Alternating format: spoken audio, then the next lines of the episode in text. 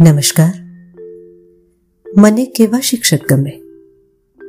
લેખક શ્રી હાર્દિક પ્રજાપતિ, વાચન સ્વર મીતા કેતન ઝવેરી. એક શિક્ષક હોવાના નાતે હું અવારનવાર અનેક પ્રયોગો કરતો રહું છું. પણ આ વખતનો પ્રયોગ બાળકો કરતાં મને વધુ શીખવનાર બની રહ્યો. મોટે ભાગે શિક્ષણ તંત્રમાં એક શિક્ષક કેવો હોવો જોઈએ તે બાબત પર ભાર મુકાય છે. પણ બાળકોને કેવા શિક્ષક ગમે?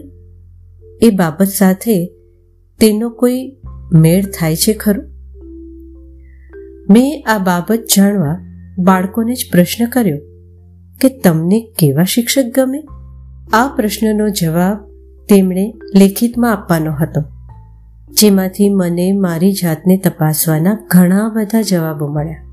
જેમાંના કેટલાક મુખ્ય અભિપ્રાયો હતા કે સારી રીતે ભણાવે, ગુસ્સો ના કરે, પ્રેમથી સમજાવે, મારીને બધાની વચ્ચે ઉતારી પાડીને અમને સાંભળે. આ બધી બાબતોમાં એક વિદ્યાર્થીએ લખેલ અભિપ્રાય મારા હૃદય સોંસર્વો ઉતરી ગયો. તેણે લખ્યું કે શિક્ષક પોતે જે કરતા હોય તે જ અમને કરવાનું કહે.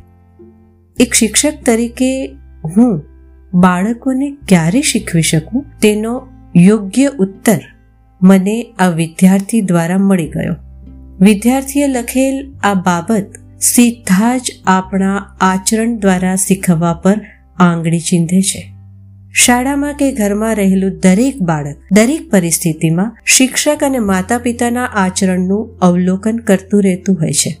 દરેક બાળકને ખબર જ હોય છે કે અમારા શિક્ષક કે માતા પિતા અમને જે કરવાનું કહે છે, તે પોતે કરે છે કે નહીં? કોઈ ઉપદેશ આપે, પણ પોતે જ તેનું અનુસરણ ન કરે, તેના પ્રત્યે આપણને કેવો ભાવ આવે? તેવો જ ભાવ શાળામાં રહેલ બાળકને આપણા પ્રત્યે આવતો હશે.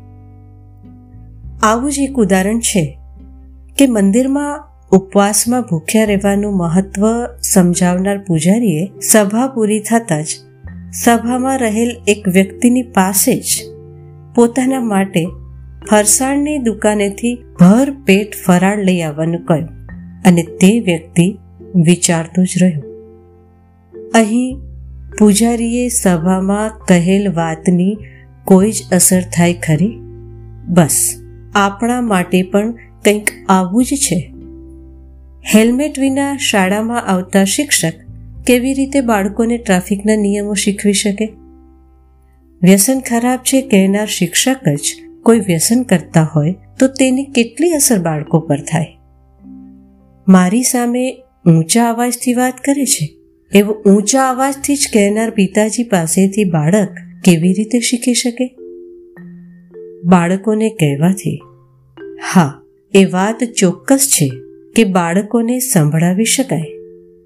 પણ શીખવી ન શકાય. કારણ કે સાંભળેલું માત્ર સંભળાવવામાં, પરંતુ જીવેલું શીખવવામાં કામ લાગે છે. બાળકોને શીખવવાનો સર્વશ્રેષ્ઠ ઉપાય આપણું આચરણ જ છે. બાળકોને જે પણ શીખવવા ઈચ્છીએ છીએ, તેની શરૂઆત પ્રથમ પોતાનાથી, પછી જો બાળકથી કરીશું તો બહારના કોઈના ઉદાહરણ આપવા નહીં પડે. કોઈએ સરસ લખ્યું છે કે તમે જે કરો છો તે એટલું જોર જોરથી પોકારે છે કે તમે જે કહો છો તે કોઈને સંભળાતું નથી.